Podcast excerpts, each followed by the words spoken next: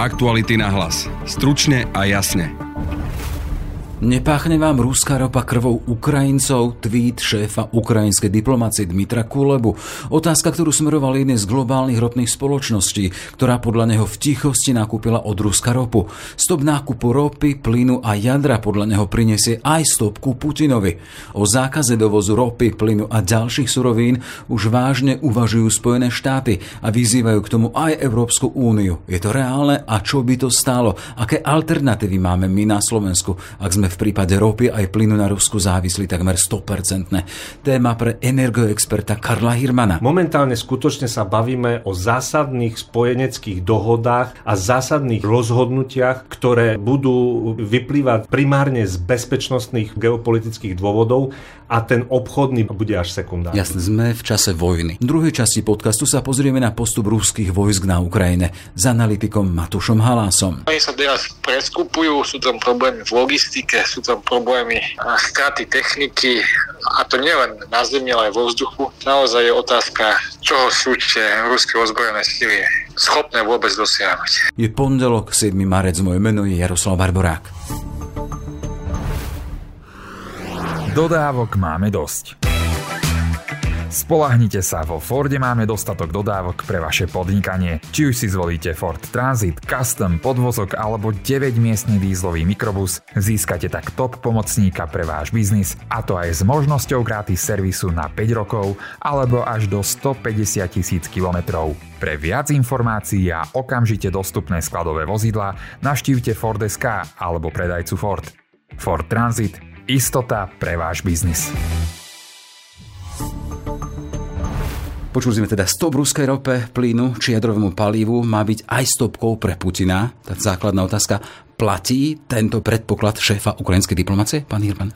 Určite je to zásadný príjem ruského štátneho rozpočtu, pretože export surovín ako taký je pilierom ruskej ekonomiky a pilierom štátneho rozpočtu. Každý rok štátny rozpočet Ruska sa odvíja od predpokladanej ceny ropy, takže je to veľmi citlivá záležitosť. Tu treba rozlišovať, že tie komodity sa rôzne obchodujú, majú rôznu logistiku, rôznu previazanosť na trhy. Z Európy, z pohľadu Európy je samozrejme najciteľnejší zemný plyn, pretože tam tá vzájomná závislosť je najvyššia. Až 70% príjmov z exportu plynu, čo má Rusko, tak plyne od nás, európskych zákazníkov z Európskej únie a tie plynovody, ktoré k nám idú zo západnej Sibíry a z polostrova Jamal, nikam inám nevedú. Putin nemá tam infraštruktúru, ktorú by tento plyn mohol predať niekam inám, povedzme do Číny, ako mnohí hovoria, že Číňania si zoberú. To nie je možné. Mm-hmm. Aktuálne to nie je možné. Z tej našej strany zaznievajú tie vety, teda, že financujeme odberom, financujeme vojnu Putinovi, to platí. Áno, ja som to tiež aj už hneď, ak zautočil na Ukrajinu, napísal, že každý kubík ruského plynu, ktorý kupujeme a každú tónu ropy Putin používa na zbranie. On už používa niekoľko rokov. To je vidno aj na štruktúre štátneho rozpočtu. Výdavky na zdravotníctvo, vzdelanie v Rusku prúdko klesajú mm. a prúdko stúpajú výdavky práve na silové rezervy a na zbrojenie. Takže my vlastne platíme za zbranie, ktoré teraz, alebo dávame peniaze Putinovi na zbranie, ktoré teraz vraždia na Ukrajine a ktoré už sú namierené na nás, však nám to Putin Čiže to je tá logika slov e, šéfa diplomácie Ukrajiny. Chcem sa vás spýtať, počuli sme teda, že Spojené štáty už nad touto otázkou nad zastavením dodávok z Ruska. Nielen zvažujú, ale už aj legislatívne na tom pracujú, aspoň podľa vyjadrení, že sa hľadá legislatívny rámec na toto ale sú predsa len v inej situácii Spojené štáty ako Európska únia keď Jedno... vyzývajú aj na zastavenie do Európskej únie. Aký tam je rozdiel? No zásadný. Spojené štáty vôbec nie sú závislé od obchodu s energetickými súrovinami z Ruska. Plyn prakticky nenakupujú vôbec, možno nejaký skvapalnený pár tankerov a ropu nakupujú, keď je tam celkom ako veľký obchod s ropnými produktami, ale to je vzhľadom na to, že ten ropný biznis je globálny, tie tankery plávajú po moriach a kto momentálne nakúpi, dá lepšiu cenu. Proste tá komodita ide hore-dole. A samotné Spojené štáty sú najväčší ťažiar plynu aktuálne na svete. Sú väčší ako Rusko a Američania majú prebytok plynu, preto teraz e, exportujú skvapalnený plyn. Oni nevedia, čo s ním. V prípade ropy samozrejme potrebujú nakupovať ropu, nemajú celkom pokrytú vlastnú spotrebu, ale zase Spojené štáty tú ropu vedia nakúpiť rafinérie od rôznych zdrojov a ruskú ropu prakticky nenakupuje ešte raz. Zdroj je ropný produkt. Hej A pr- preto uh, Spojené štáty sú v úplne inej situácii, ako sme my, Európska únia. A keď my máme prikročiť k tomu, že by sme zásadným spôsobom znížili alebo dokonca zastavili odber týchto surovín, napríklad pri plyne sa nezaobídeme bez výraznej spolupráce so Spojenými štátmi a povedzme toho nákupu, presmerovania dodávok skvapalneného plynu Spojených štátov, ktoré smerujú povedzme na azijský trh, že by všetko išlo na európsky trh. Čiže tá logika tých e, úvah Spojených štátov môže byť aj to teda, že keď zastavíme, my teda výzveme, tak budeme mať väčší príjem z toho, že pôjde náš plyn, naša ropa napríklad do Európy. Ako je Budú tam z toho aj, profitovať Spojené štáty? Je, ale oni profitujú aj teraz. Mhm. Oni európsky trh nepotrebujú. Oni, oni tú svoju komoditu predajú na azijskom trhu a v celku možno ešte aj výhodnejšie. Momentálne skutočne sa bavíme o zásadných spojeneckých dohodách a zásadných rozhodnutiach, ktoré budú vyplývať primárne z bezpečnostných geopolitických dôvodov a ten obchodný bude až sekundárny. Jasne, sme v čase vojny.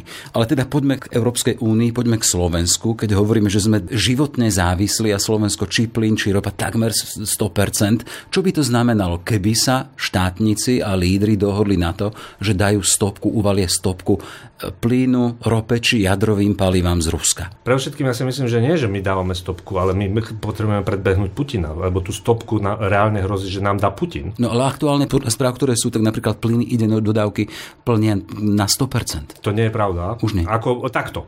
No. Aj v slovenských médiách je veľmi skreslené informovanie. Putin nám výrazne škrta dodávky plynu od leta minulého roku a kvôli tomu mimochodom plyn začali sprudko hore. Aj kvôli tomu, nielen kvôli trhovým dôvodom. Mali sme situáciu pred Vianocami, keď nám úplne vypol plynovod Jamal Európa, jeden z hlavných tranzitných plynovodov, ktorý ide teda z Ruska cez Bielorusko, Polsko do Nemecka. Úplne vypol bez toho, aby bol na to dôvod. Pred Vianocami sme mali ceny plynu také, aké máme teraz, v týchto dňoch. Takisto okolo 200 eur za megawatt hodinu na spotových trhoch. Vyletela hore, bola panika. V zápäti prišla informácia, že sa sformovali tankery, sa presmerovali vlastne tankery so skvapalneným plynom, ktoré smerovali na azijský trh, sa presmerovali na európsky trh a presne gro bolo americké, ale aj iných dodávateľov. A vďaka tomu potom cena plynu zase klesla zhruba o polovicu na 80 až 90 eur za megawatt hodinu, ktorá sa držala až do útoku Putina na Ukrajinu. A keď Putin zautočil 24. februára na Ukrajinu, začala zase prúdko stúpať cena plynu na úroveň zase 200 eur za megawatt. Tu vidíme, že Putin nás drží, e, proste sedí na ventiloch, nám, nám ich škrti už od leta minulého roku mm-hmm. A nie je vylúčené, že on ich úplne zastaví. Napriek svojej spomínanej finančnej závislosti, ktorú má, ale Putin nie je ekonóm, on nie je politik, on je KGBák. On potrebuje dosiahnuť svoj cieľ. Jeho cieľ je zničiť Ukrajinu, absolútne ako štát, a jeho cieľ, čo nám povedal. Počúvajme Putina, on to hovorí. Ďalší cieľ sme my, štáty východnej Európy, ale aj Fínsko a podobne. Takže my vlastne potrebujeme svojím spôsobom, to je už, táto, tento prístup, že sa pozeráme na ten dovoz surovín, je už elementárna bezpečnosť naša, lebo ak my ho nejakým spôsobom predbehneme, že sa na to pripravíme, budú tie prepočty, ktoré sa robia intenzívne, presmerovanie tankerov, doslova do písmena sa počíta každý kubik plynu, čo je možné dostať na európsky trh a akým spôsobom ho dostať ku zákazníkom v každej členskej krajine EÚ tak, aby dobre nebudeme mať superkomfort, ale priemysel a teplárenstvo a podobne prežijeme bez újmy každý členský štát EÚ. Na tom všetkom sa pracuje. Čiže a my to ste... potrebujeme predbehnúť, lebo keď nám Putin ten kohutík zavre doslova do písmena z večera do rána a nebudeme na to pripravení, nebudeme mať tieto všetky mechanizmy urobené, pripravené a funkčné, tak vtedy budeme mať obrovský problém. Čiže keby ste boli v pozícii poradcu tých, ktorí rozhodujú politikov, tých, ktorí sú vyslovene pri kormidle, povedali by ste teda nie zvažovať, ale treba konať, hej?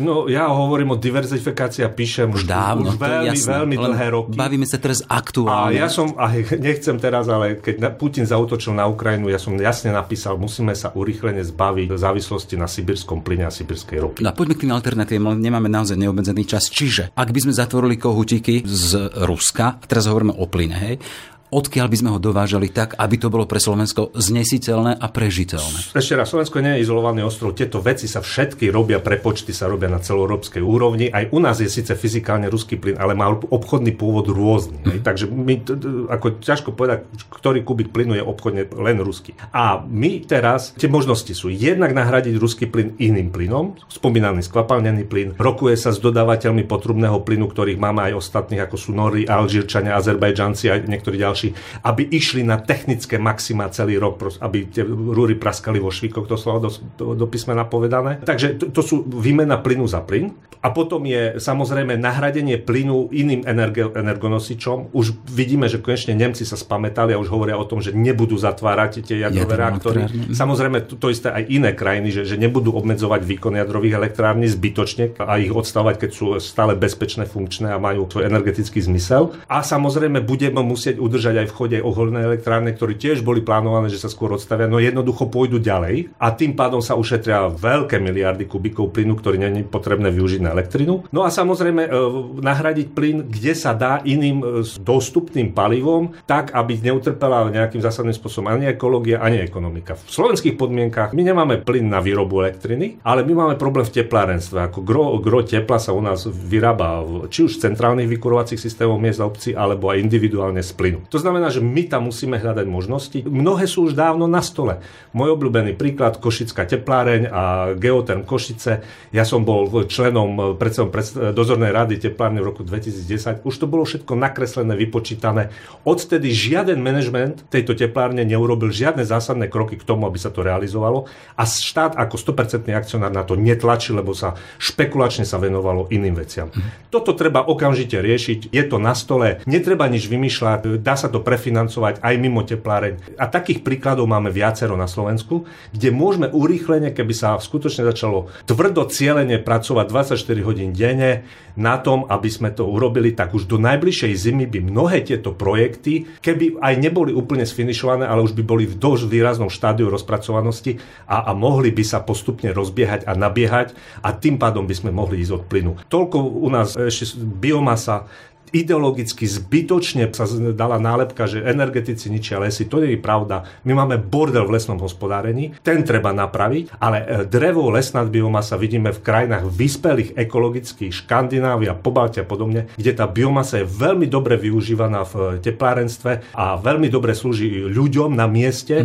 a vytvára teplo, ktoré je cenovo výhodnejšie ako je plyn a, a, a sú zbavení od závislosti od. Aby sme len zatvorili kapitolu plynu. E, hovoríme teda, hovoríte teda, že máme potrubí dostatok, aj sú dosť plné teda samotného plynu. Len sa chcem spýtať, keby vypadol ten ruský plyn, lebo vy hovoríte teda obchodné, nevieme odkiaľ, ale vždy to je ruský, na tej našej európskej pôde, odkiaľ ešte môže ísť plyn? Pôjde cez tie prepojenia, ktoré máme postavené a ktoré sa napríklad finišujú s Polskom, čo je mm. zase prístup hore na skvapalnený terminál, na skvapalnený plyn z Švienovče. Prepočty sa robia mm. a prepočty ukazujú, že by sme mali dostať toľko plynu z iných logisticky od iných zdrojov a až k nám sa dotlačí tou existujúcou sústavou plynovodnou na to, aby aj my na Slovensku tu hlboko v vnútrozemí sme vedeli fungovať. V každom prípade to bude ale za iné ceny. No ale najdrahší je ten kto, plyn, ktorý nemáme. Tak. A už teraz hovorím, e, vďaka Putinovi je tá cena extrémna. Však Putina vyš, vyšruboval tú cenu do extrémnych výšok a práve tankery, keď prišli na Nový rok, ju prudko zrazili o polovicu. Tak. To znamená, že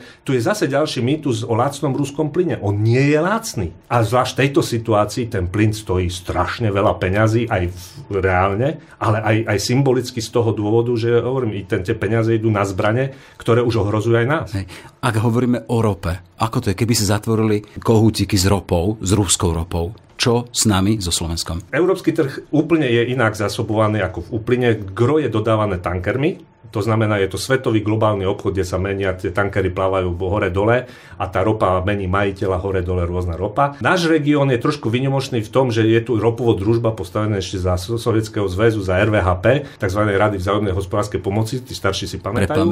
tak. A, a, tá, a tá ruská ropa prúdi cez ropovod družba. Ale k nám môže prúdiť, teda myslím, e, Bratislavskú rafinériu Slovnaft, ktorá ale mimochodom je kontrolovaná skupinou maďarskou MOL, no. tam štát nemá ani jednu akciu, ale je zase logistická trasa ropovod Adria, ktorý bol nedávno, pomerne nedávno zrekonštruovaný, zmodernizovaný. Tankery začína v pristavisku alebo termináli na ostrove Krk, chorvátskom, Omišajl, kde tie tankery priplávajú, sa tá ropa vyloží a v dostatočnom objeme je možné ju dodať nielen po ceste do rafinéry v Chorvátsku a povedzme v Maďarsku, ale až do bratislavského Slovnaftu v takom objeme, aby ten Slovnaft mohol fungovať bez problémov. Takže ani v tomto prípade nie sme fatálne závislí od Rusa, alebo v tomto prípade ešte menej sme závislí od Rusa, ako v prípade plynu. A ešte tu máme teda jadrové palivo? Jadrové palivo, vieme, že pristalo to dve, lietadlo. No. Podľa všetkých informácií, ktoré sú síce tajné, ale zdá sa, že aj vzhľadom na opoždené spúšťanie tretieho bloku, ktorý bude no, ako, už meš, meška zhruba rok jeho spustenie, hej, ako až v lete sa, asi by sa už konečne mal spustiť, tak toho paliva slovenské elektrárne majú naskladnené asi, si, da sa očakávať nad mjeru obviklu. Obvikla mjera je rok roga pol minimálne. Mm-hmm. Takže toho paliva je tam dostatok. To je prvá veľmi dobrá a zásadná informácia. A ďalšia vec je, opäť je mýtus, že do týchto reaktorov je možné používať aj ruské palivo. Nie je to pravda. Ja keď som pôsobil ako poradca ukrajinskej vlády e, po Majdane, vtedy presne e, Ukrajinci začali nakupovať palivo od firmy americko-japonskej Westinghouse.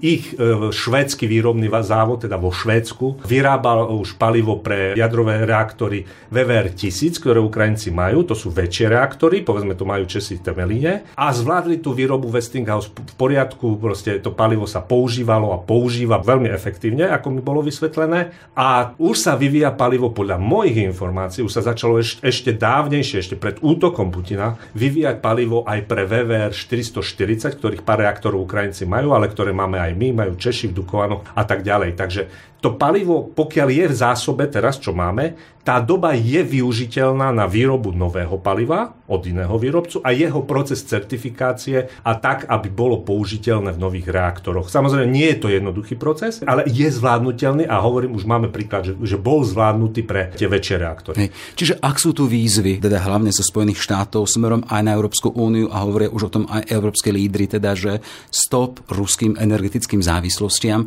podľa vás to nie je problém problém.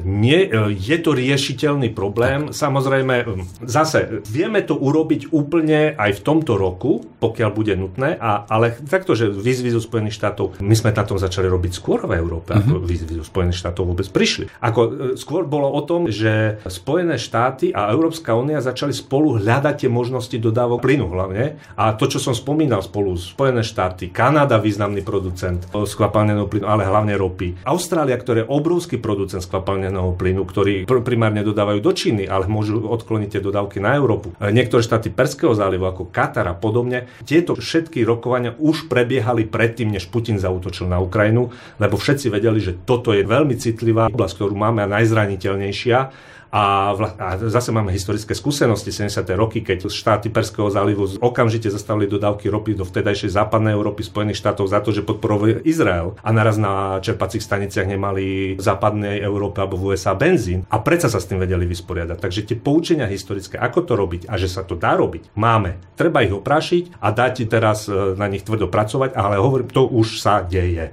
Toľko teda energoexpert Karel Hirman. Všetko dobré, nech sa darí. Ďakujem za pozvanie, všetko dobré. Momentálne vítam na linke analytika Matúša Halasa z Ústavu medzinárodných vzťahov v Prahe. Dobrý deň.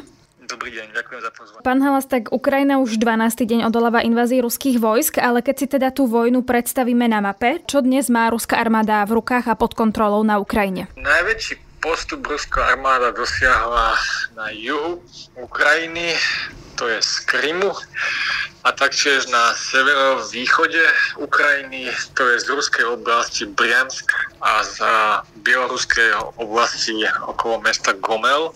A ten severovýchodný smer to je na Černihiv a Kiev a ten južný smer bol jednak na ten Kherson, prekročili Dnieper a dostali sa pred Mikolajev a pokračujú v tom istom smere po rieke ďalej na sever. Pravdepodobne k južno-ukrajinskej jadrovej elektrárni.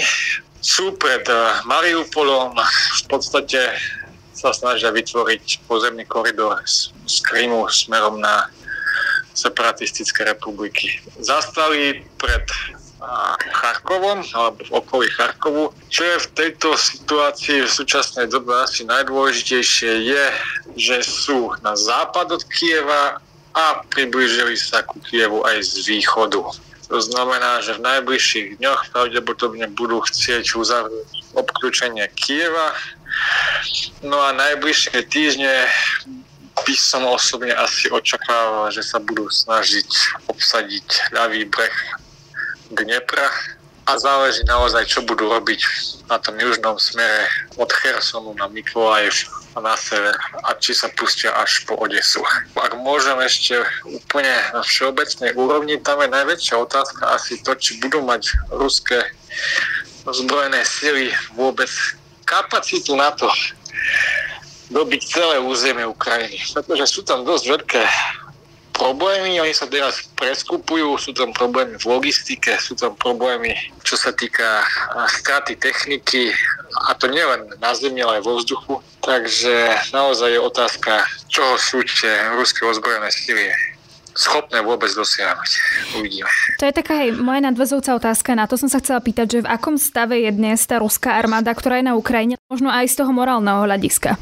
Čo sa týka morálneho hľadiska, to nie je ani otvorená otázka. To je niečo, čo je veľmi ľahko riešiteľné a zodpovedať to nie je žiadny problém. Tá, čo sa týka tej motivácie vojakov bojovať, je na tom ukrajinská armáda násobne lepšie ako ozbrojené sily Ruskej federácie. O to nie je žiadnych pohyb, pretože bránia vlastnú krajinu. Ale tá motivácia bojovať alebo odhodlanie brániť vlastnú krajinu nie je všetko. A tam do toho zapadá veľké ďalšie množstvo faktorov. A to, čo môžeme povedať, je, že tá operácia, ktorú ruské ozbrojené sily spustili, nevychádza úplne pravdepodobne podľa ich plánov, čo však nie je žiadna výnimka vo vojne. Tie pôvodné plány sa väčšinou vo vojne nenaplňajú, takže to zase nie je až tak výnimočné. Naozaj ide o to, do akej miery tie plány, ktoré ten konečný cieľ dokážu ozbrojené strany naplňať. Je veľmi ťažko odhadovať, aká je situácia, čo sa týka bojovej techniky, pretože máme veľmi jednostranný pohľad. To, čo vieme, je to, čo nám sprostredkováva ukrajinská strana. My nemáme veľkej, veľa informácií uh, z tej druhej strany, z ruskej strany. Nemáme veľa informácií o množstve ukrajinskej uh, zničenej techniky, vojenského materiálu a, a stratách. Nevieme si logicky urobiť celkom objektívny názor. Sú tam isté indikátory, čo sa týka letectva Ruskej federácie, čo sa týka možno zastavenia postupu v posledných dňoch, čo môže naznačovať, že sa snažia nejak preskúpiť sily a ozbrojené sily Ruskej federácie. Taktiež, čo je istým spôsobom nepriamy indikátor situácie na fronte, je veľký dôraz ukrajinského vedenia na čele s prezidentom Zelenským na to, aby bola zavedená tá bezletová zóna a na to, aby došlo k podpore zo vzduchu v zmysle Severoatlantickej aliancie, aby podporovala ukrajinské pozemné sily. To znamená, že nepriamo, že ukrajinské pozemné sily majú pravdepodobne dosť veľký problém s tým a že nemajú nadvládu vo vzduchu a že tam dochádza určitým stratám pravdepodobne a že je to niečo, čo im veľmi chýba. Samozrejme tá bezletová zóna to je niečo, čo Ukrajinci veľmi potrebujú, ale úplne to nie je realizovateľné niečo. Keď si predstavíme tie oblasti, ktoré má ruská armáda pod kontrolou, čo v tých oblastiach zažívajú napríklad takí civilisti a čo sa tam e, deje v tých oblastiach, lebo prichádzajú rôzne správy?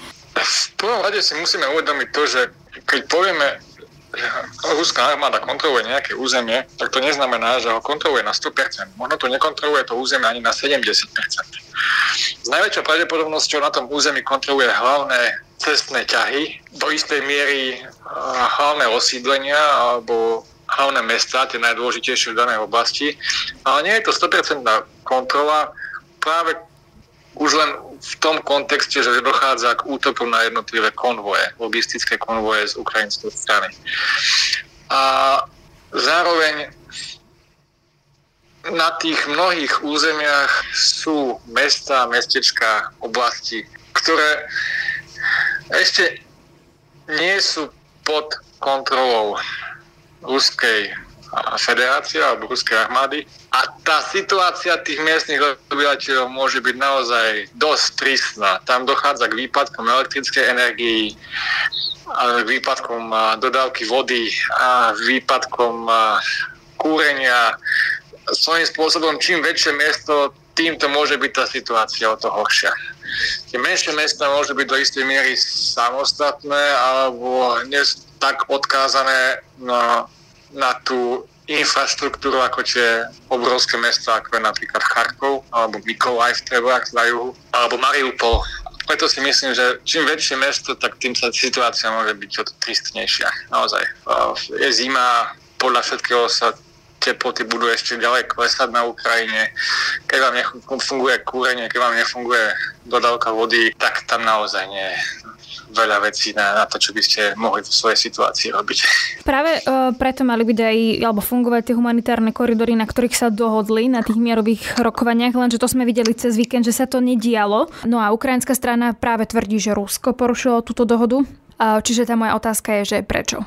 Takto, v prvom rade si to netreba predstavovať tak, že vedenie Ruska v Kremli nejakým spôsobom mikromanažuje konkrétne operačné akcie Ruskej federácie a ozbrojených síl Ruskej federácie priamo na fronte. Zároveň netreba mať ilúzie o ochote Ruska šetriť civilné obyvateľstvo. Rusko má reputáciu že nešetrí ani vlastné obyvateľstvo.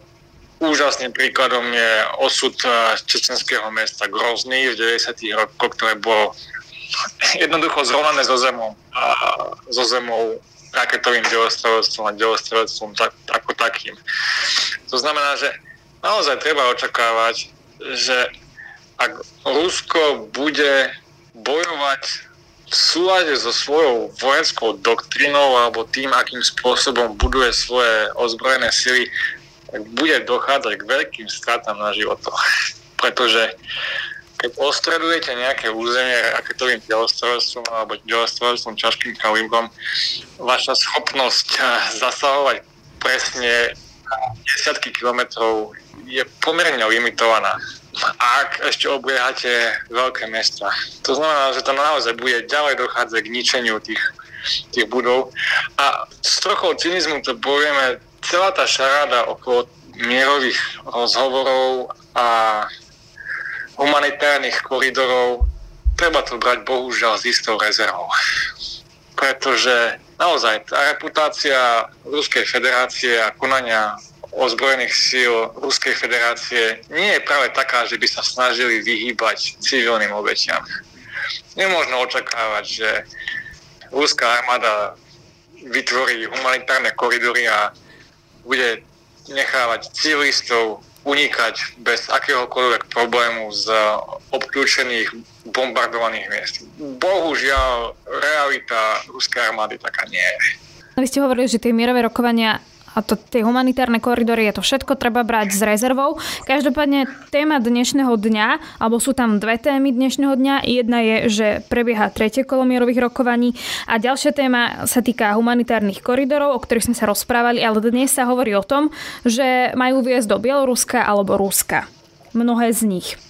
A teda taký váš pohľad na to, že by napríklad tie humanitárne koridory mali viesť do Bieloruska a Ruska? To, že tie humanitárne koridory z niektorých miest, nie zo všetkých, ale z niektorých miest vedú iba do Ruska, tým si to možno interpretovať aj takým spôsobom, že si Rusko bude snažiť vytvoriť obraz záchrancu civilistov, ale môže to vytvárať, môže to interpretovať aj takým spôsobom, že sa ruská armáda jednoducho snaží minimalizovať šancu toho, aby z tých obklúčených miest unikli dajme tomu obrancovia a, alebo ľudia schopní klásť nejaký, nejaký odpor. Sú tam rôzne interpretácie toho a ani jedna z nich bohužiaľ nie je veľmi dobrá pre ukrajinskú stranu. Samozrejme.